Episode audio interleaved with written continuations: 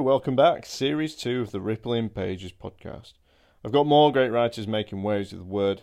It also does mean a bit more of me, but I assure you it will mostly be the writers. Who have I got for the first episode? Japanese literary translator and writer. Polly Barton. After studying philosophy at Cambridge, Polly moved to Japan to teach English. Describing herself as becoming hooked on the Japanese language, she eventually became a translator of novels such as Aoko Matsuda's Where the Wild Ladies Are and Tomoka Shibasaki's Spring Garden. But it's the early experiences in Japan which have formed her own book, Fifty Sounds. Not only is Fifty Sounds an exploration of the Japanese language, as well as a thorny examination of linguistics, it's a tender journey to discover what it means to feel a sense of belonging in the world. Fifty Sounds also won the Fitzcarraldo Essay Prize in 2020, and Polly joined me to discuss that book for the first episode of the Rippling Pages podcast, Series 2. I just wondered if you could start by talking about this idea of 50 sounds and why it provided a springboard for the book.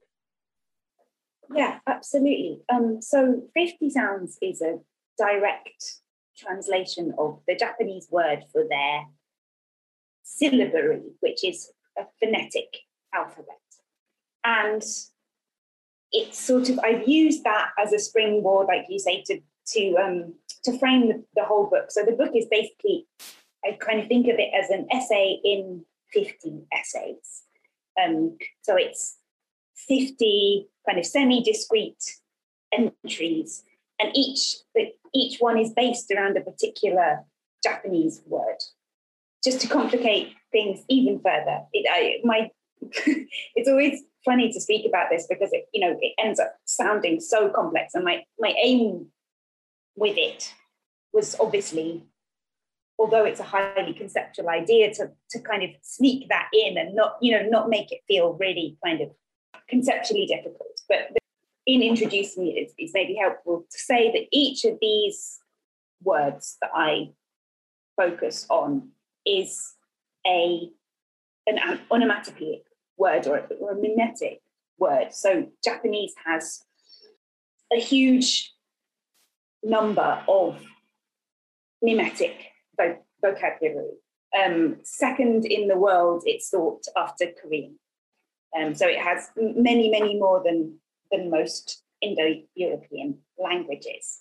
Um, and you know, I think within English, we we have quite a kind of hazy conception of what onomatopoeia is, whereas in Japan, it's it's much um, there's a much clearer sense of what is and what isn't onomatopoeia. Like the, the, the mimetic language forms its own kind of word class.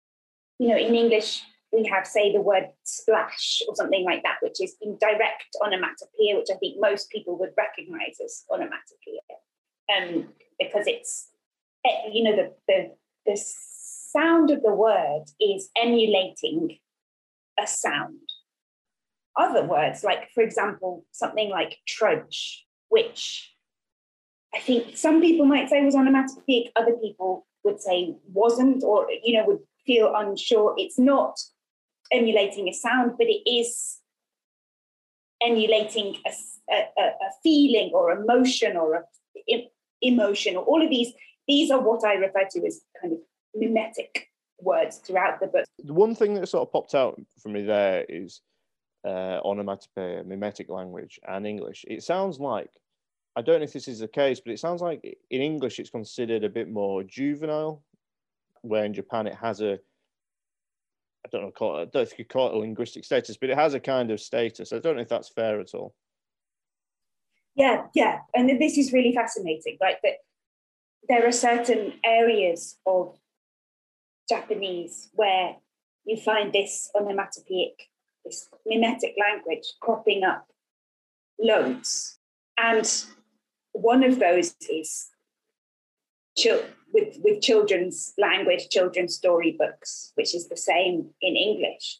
Um, but in Japanese, there's, there's a far wider application for lots of mimetic language um, and it doesn't carry that same infantile connotation. One of the like classic times when people might really crowd their language with this mimetic language is in describing something that happened. So let's say you see a, a, a video clip and then you're asked to narrate what happened. You know, the man fell off the house and then he slammed into the wall. What you know, this, and and that kind of description in Japanese would typically be crowded with these kinds of mimetic language. So it's a proper, it's a real way of communication of, of between. It's a real way to relate or narrate experiences um, in a way that perhaps English wouldn't, doesn't allow, or we don't utilize maybe. Without getting yeah. to, well, I guess without getting to a thorny discussion of linguistic determinism relative because it, it, does skirt those boundaries, doesn't it? You, and and you're in the opening pages, you kind of are negotiating your way around those um, really quite difficult and some seemingly endless debates about language and, and how it you know relates to the uh, construction of, of, of, our world, as it were. Mm. Part of the book that I drafted and redrafted the most was definitely the preface. And I think the reason was in order to do, in order to set up the rest of the book, I needed to give readers, you know, who may not be familiar with Japanese at all, some kind of knowledge around what I was going to be doing. But I also didn't want it to be so so involved and so dull that it, people would kind of fling the book away um, or, or you know, to give them a sense that like this was what the rest of it was going to be like. I sort of wanted, in a way, to give people tools that they, they could then forget about for the rest of the book, I suppose. The book isn't about that, is it? Really, it's yeah. about you and your experiences in Japan. The fifty sounds of real words that are used. I don't know if you could just give us an example of one and talk about how you kind of constructed the narrative out of that. It's useful to say that the, the chapter titles for the 50 sounds are quite distinctive. So each, they take a specific form, which is this particular Japanese word, followed by a very specific and subjective definition, um, very personal definition, which, you know, in many cases is essentially very wrong. Uh, you know, it's, it's not purporting to, to actually define the word. Um, I think there's a couple actually where I have just quoted directly from an actual Japanese English di- dictionary, but but many of them are, are not like that at all. Um, and so each of the chapters deals with this particular word, um, and but they all engage with the words in in quite different ways. So maybe like I'll give an example of a, a really um, short, one of the shortest chapters is called Bo, the sound of a ship leaving shore. Chapter titles go, that's a relatively straight up one. And sound of a ship's horn is one of the meanings of Bo. And I kind of talk about the sound of the ship and this vision that I had knowing that I was going to be leaving the island sort of for the last time and the kind of the incredible symbolism that it took on.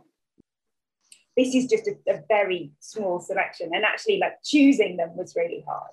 Yeah. Um, and that you know, I, I, the lineup as I was working on the draft, the lineup changed a lot. Um, like some some were there throughout and like related to particular memories um, that I knew that I wanted to include. Um, you know, and with some of them, like the link with my experience is, is very clear and obvious and was easy in, in that respect. And, and, and others, I think it's much more tenuous and they're linked to kind of more philosophical, not philosophical ideas so much, but ideas that I was having throughout about language and, and so on.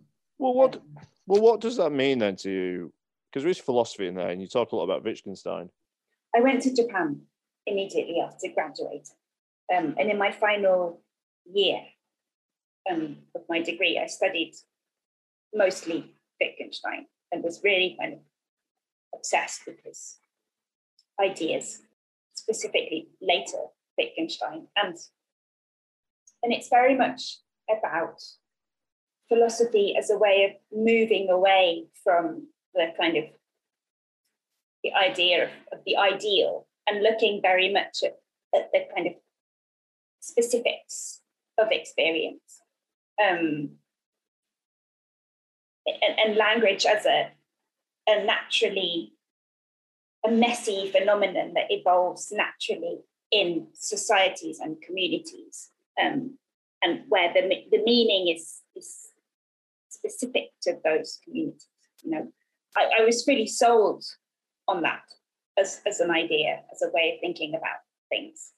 Um, but then i really felt like going to japan and my experiences there just allowed me to experience that in a totally new way, a way that felt like another another dimension had been added to it. My lack of familiarity with it just enabled me to see so much more than I could when the subject was English, because you know this is another thing that kind of Wittgenstein says that the more you know that essentially familiarity um, makes us incapable of seeing some of the most basic truths about what's going on you know? Um, and i think that one of the one of the things that really being in japan and experiencing this new language all around me and also making a real effort to learn japanese was just what a kind of embodied process speaking a language is. You know, how I, I think because we have the written word and, you know, particularly within an academic context, like a lot of our focus is on and written and written language and, and, and reading um, rather than actually spoken communication. So much of, of, of what we do is about so much of the way we interact with one another is about our behavior, our gestures, our, you know, our feelings and, and, and, and learning, learning the language as well was just such a kind of full body experience, I suppose, and all of the feelings that I was having. Um, it felt like a real roller coaster and a real adventure. This idea from previous philosophers, and which he himself kind of advocated at, at certain points, that essentially like the, the key to understanding language and, and the world was to find the, the kind of pure logic at the heart of the language, you know, to, to see how actually ridiculous that was in the light of of what I was perceiving language to be and what language learning was revealing itself to be um, was really mind blowing for me. A revelation. I thought I'd had the revelation learning it for the first time, but actually, like the real revelation when came when I went to Japan and experienced that for myself, I suppose. Wittgenstein. No, I don't. I don't know a lot. I'm not a not an expert on him, but he, he wrote two book. Well, he wrote two, I guess, completed books about his philosophy, the Tractatus and um, Investigation, wasn't it? Yeah.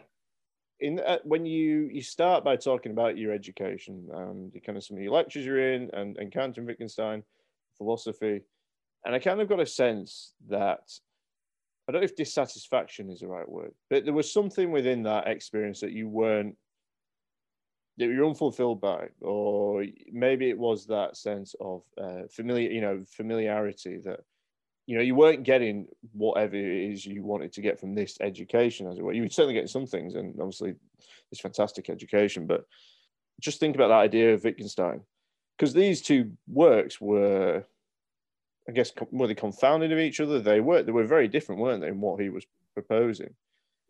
And you talk a lot about errors. I've noticed you talk a lot about errors and education and having space to get things right and wrong. I just wondered if there was something within that then of Wittgenstein that you really did quite, uh, beside the philosophy, that you really took to kind of how or really quite admired about what he did.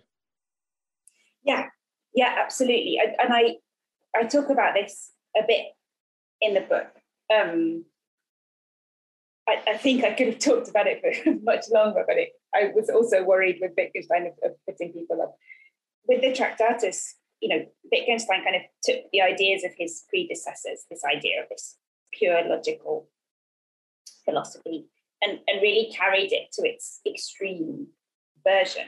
And, you know, at that point when he did it, it was like he, he wrote a, a letter to his mentor, Russell, and said, I think I've finally solved all of our problems. I know that that'd be, that sounds... That'd be Bertrand Russell, wouldn't it? Bertrand Russell, yes. Yeah, yeah. Um, yeah, I believe I've I've solved all of our problems. You know, I've I've, I've solved philosophy basically is what he was saying. You know, and and he I think for a few months he, he really believed that, and then started to kind of have these doubts, and these doubts essentially grew and grew and grew and, and gave way to like a way of looking at the world that felt in many ways opposite to what he expounds in the tractatus. I mean, I think there are, in other ways, there are lots of similarities.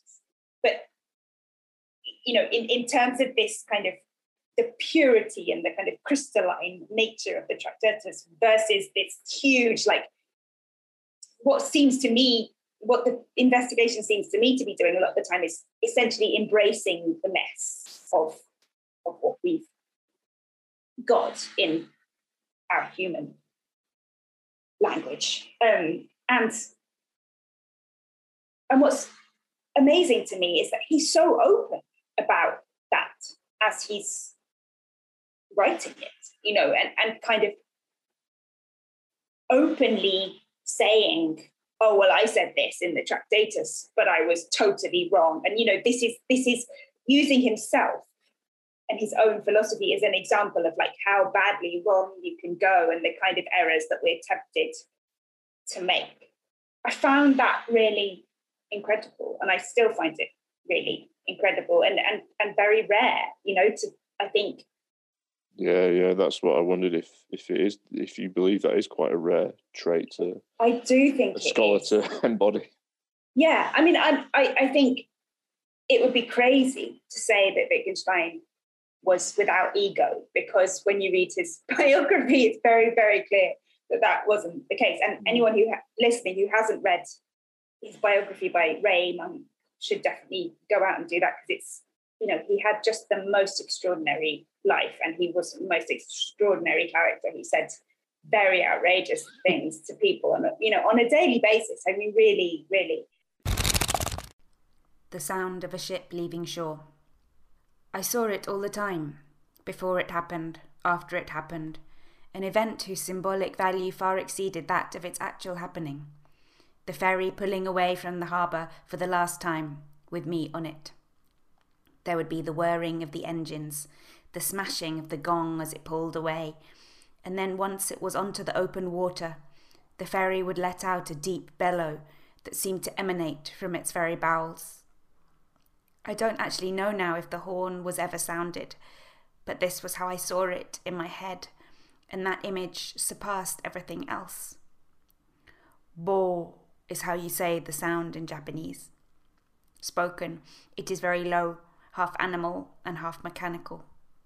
I'd learned it recently and was fixated with it, but even that seemed a meagre approximation of the sound of the ferry as I heard it in my head. That sound resonated forever. We don't have spaces, do we? I guess to say, you know, look, I got this, got this wrong. I made an error, yeah. and it kind of ties into. Um, it seems to be then a bit in in in language and language use. It seems to be a bit of a minefield. But I'm talking about kind of just some quite very comical, but these can lead to quite sort of um, quite sort of visual feelings, can't they? I guess of embarrassment and, and in, in in some cases, I guess shame, but and also just moments of true comedy as well. So that is like behind all of this is this emotion, shame, right? Um, which I don't, I suppose I don't mention by name that often in the book, but I feel like a lot of it is grappling with shame and different kinds of shame and how that is involved in being in Japan often felt like a daily battle with with that feeling and sort of staving it off. And in, and you know there are times when I wonder if like basically the only reason I set out to learn Japanese was because I couldn't bear that feeling I found it so difficult to be making faux pas all the time that it was like right I need to you know I need to overcome this and of course I mean it's it's a ridiculous thing to do like the, the, the best solution would be just to give up and go home or or just to refuse to speak Japanese at all. Um, well, you feel well. This is a thing as well. You feel triumph. You know, we all would. Uh, you know, I. I would, but you feel triumph. Uh, and yeah. you said it was like a daily battle, and that kind of triumph that you feel is yeah. comes through as well. And we're kind of reading along and going, we're going, go on, Polly. yeah, we're, rooting, we're sort of rooting for you. but either way, you know, you yeah, you move to you moved to Japan, and you you do seem to experience a lot of binaries in the world. Um, you know, there's right and wrong ways to use language. There's you talk a lot about feeling within the culture and outside the culture and in and out of the language, um, and then this idea of being immersed and distant. I think there's a lot of lot to say about this. You know, I think like to return to the kind of language learning thing and again, this is something that Wittgenstein wrote about. I sound like a broken record, but it, it is that, you know, we so often think about like, do you speak French? Yes or no? Like, are you like, can you read this word? Yes or no?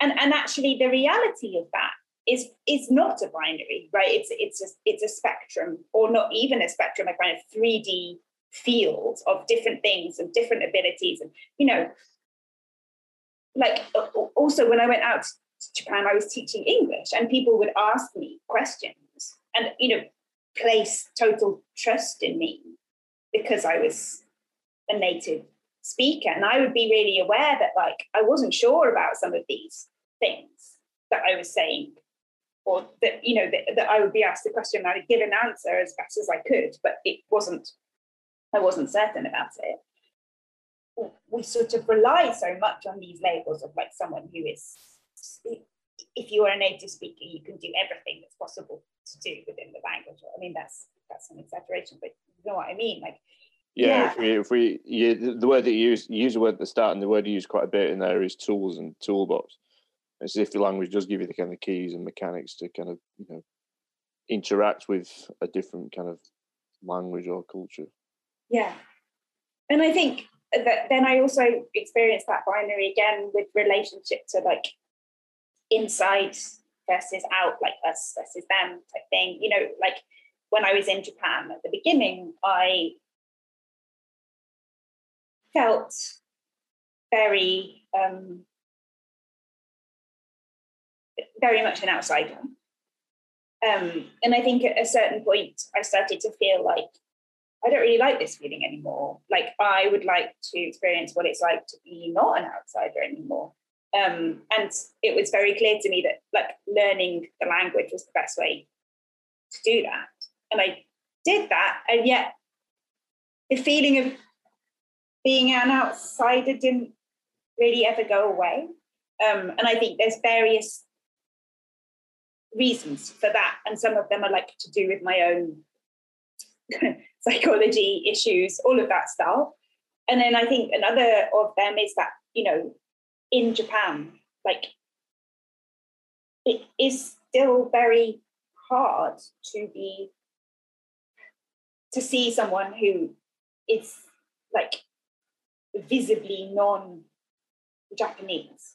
um, and and treat them as one of the in crowd, as it were. You know, I I think you know, even people who are have lived in Japan for kind of 30 years and have children out there and, you know, are so so fully fluent and so embedded in the culture kind of often report a similar type of experience i think and that yeah that's that's that's interesting to me as a as a phenomenon i mean i think that obviously like that that exists within British society as well, but totally, it's, yeah. its, its contours are different, right? It's, you talked about it, Japan being in this full body experience, mm. and particularly the ideas, and then we've spoken about being in and out of uh, the culture, feel like an outsider.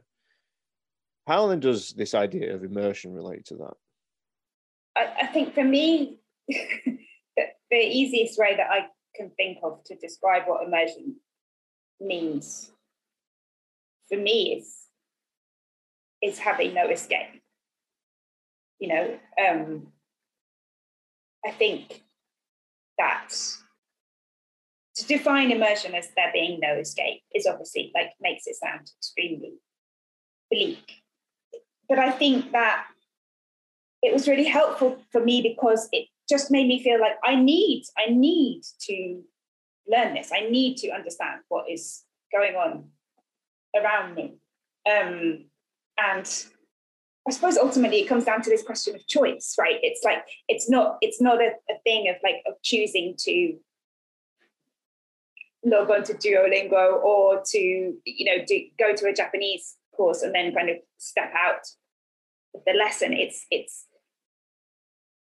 it's really feeling like this is all that there is around me, and so that obviously it was a chosen it was a decision to learn Japanese, but it it, it felt like a, a psychological necessity. And It's really interesting because, I mean, immersion could. Um, I mean, they always say, don't they, that immersion is the best way to learn a language. You know, gap years, things like that. Spend yeah. some time abroad. But immersion, it's, it's interesting you talk about it not totally being a pleasant experience. But immersion, some it's, it's an experience some people seek and you say immersion is what happened to me. You know, it's not. It wasn't a whether or not it was a choice. Either way, sometimes it didn't seem to feel like a choice. And I don't know if where this imagery comes from of forests and sort of feeling your way through. I got a kind of way. There was a kind of a you were trying to feel your way through this environment, and you can see so far into the distance sort of groping at branches and moving them out of the way. But there is a there is a specific. Uh, we'll come back. We'll come, we'll come back to Duolingo itself, but there is a game that you play, a language game, isn't there? Slime Forest. And yeah. these two words. As soon as these were put, as soon as you wrote these, I couldn't help but kind of notice other instances of where it sounded like either slime or forest, and they kind of converged into. And I don't know if this is if this represented anything about this idea of being immersed. That's so fascinating. I, like, I had not thought about it, the kind of the symbolic value of, of slime forests, but it's like it's really true. And, and slime does come up in, in like other other aspects. It, yeah, this forest a forest in that you can't get out, and slime in that it's like all over you and you yeah. Um, I really like that. But but it, it wasn't. I mean, slime forest was just the name for this of this game that I was playing to learn the Japanese alphabet. Um, yeah, so yeah, you'd have to speak to the game creator and ask him what his deal was. well, either way, it seems to relate this idea you spoke about at the start about mess. And yes. kind of that ties into errors. But, you know, there's something messy about the world and language and, and perhaps being immersed and you know, get a way out to navigate that. Mess is a big theme of this book.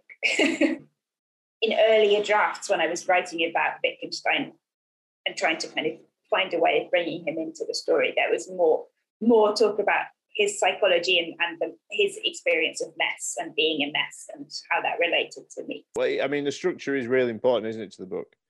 And either, you know, the way that the book is structured, you, you, I can't, you don't get a sense of what really the book is going to be because you do talk about you know you talk about experiences and you don't really get a sense of it's it, uh, ultimately I thought it was kind of you know it was a memoir effectively I thought it was a, mm. piece of really brilliantly effective life writing and you don't get a sense of time or anything like that it's such a this is the thing uh, such an imagistic experience as very much kind of within the kind of I don't know if this is this is how you, how if you intended to do that, but you place us in. You, I guess you immerse us in the moment with yourself. And I just don't know if there's any particular experiences that happened to you in Japan um, that, that, that you might want to talk about. Um, the kind of you know people you meet and some of the kind of perhaps the more immersive experiences. Yeah, well, thank you for saying that. I really glad to hear that. And I think what I wanted to do with this book was really hone in on the absolute particulars of language learning and that you know the very like very specific things personal experiences as a kind of portal to accessing something was in universal in a way you know that because the universal thing is that the universal thing is these particular unique experiences. And, and it it took me a while to sort of realize a whirl of like writing it and kind of figuring it out that I really needed to go very granular, you know, and and and very kind of personal, um, and to talk quite openly about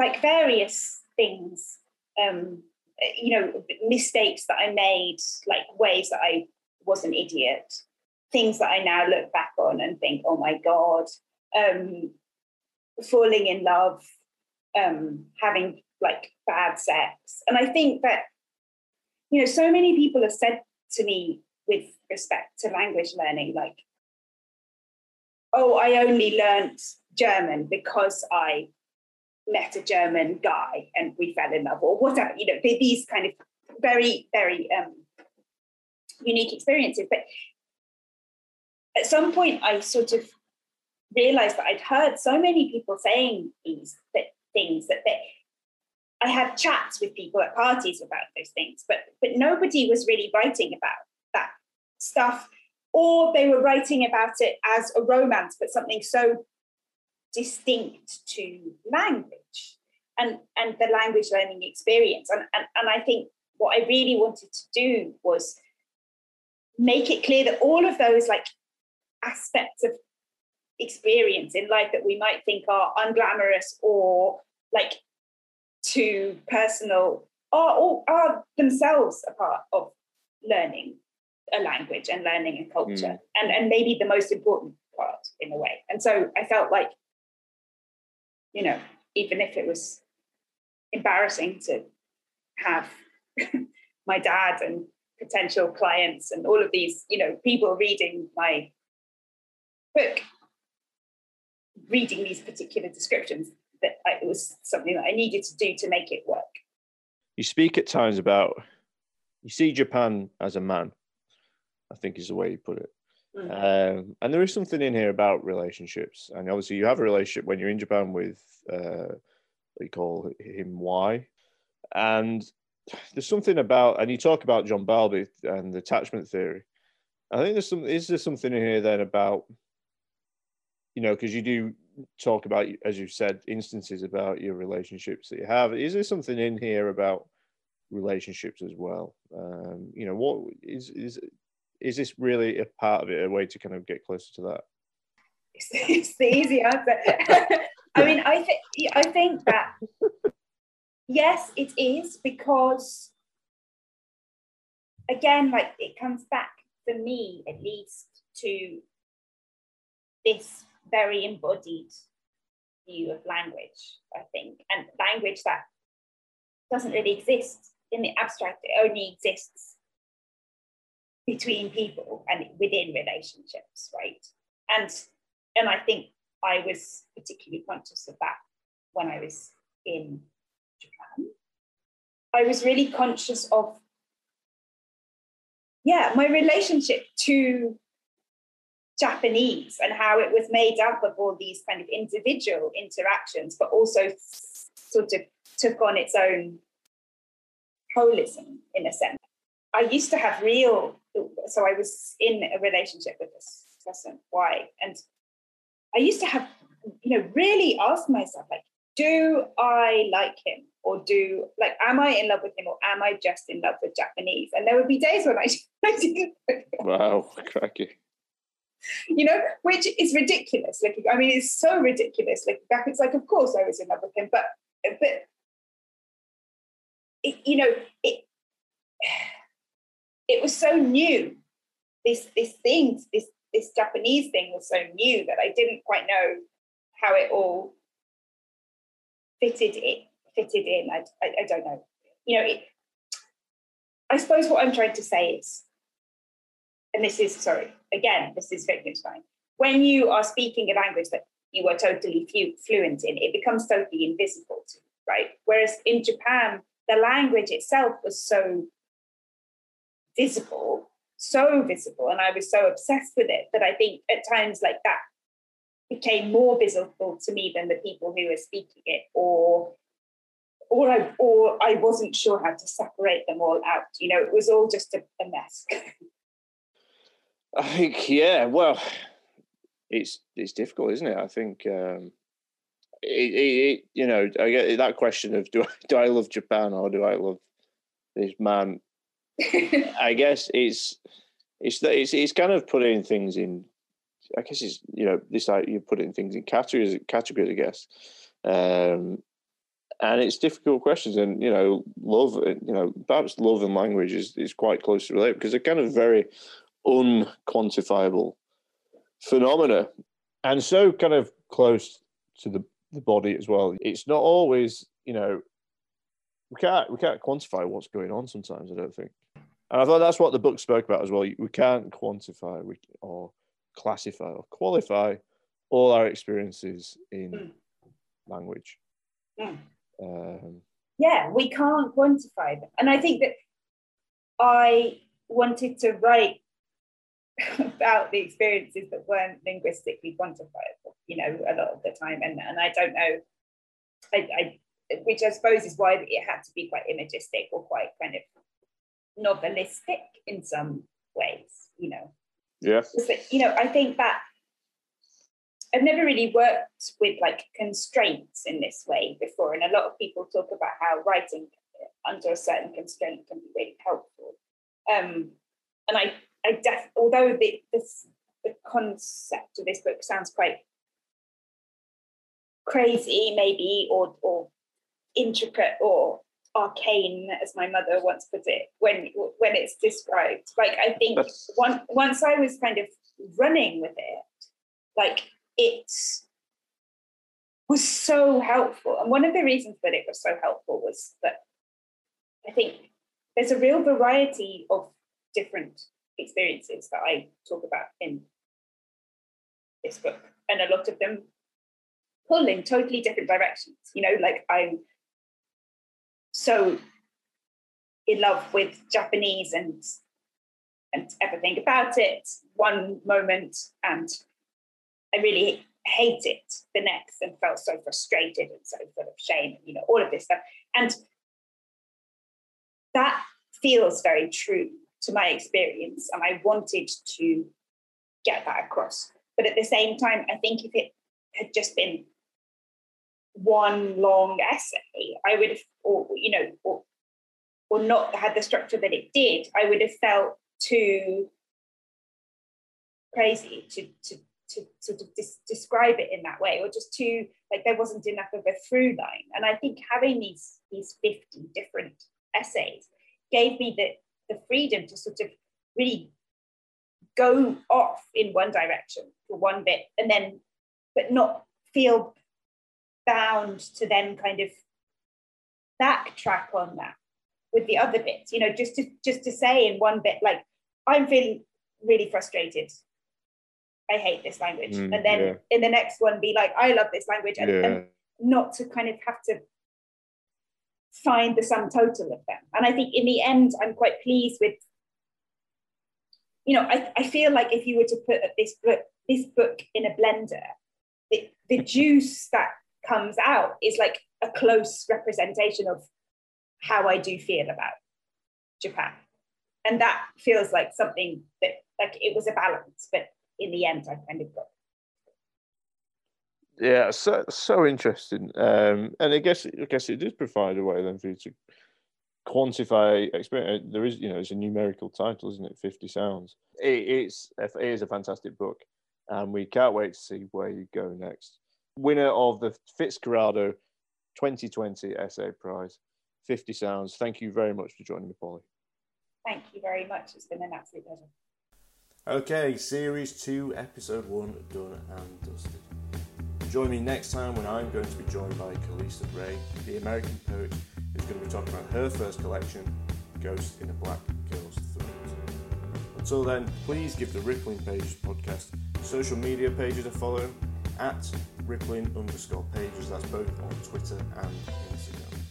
And if you want to get in touch, please give us an email at ripplingpagespod at gmail.com.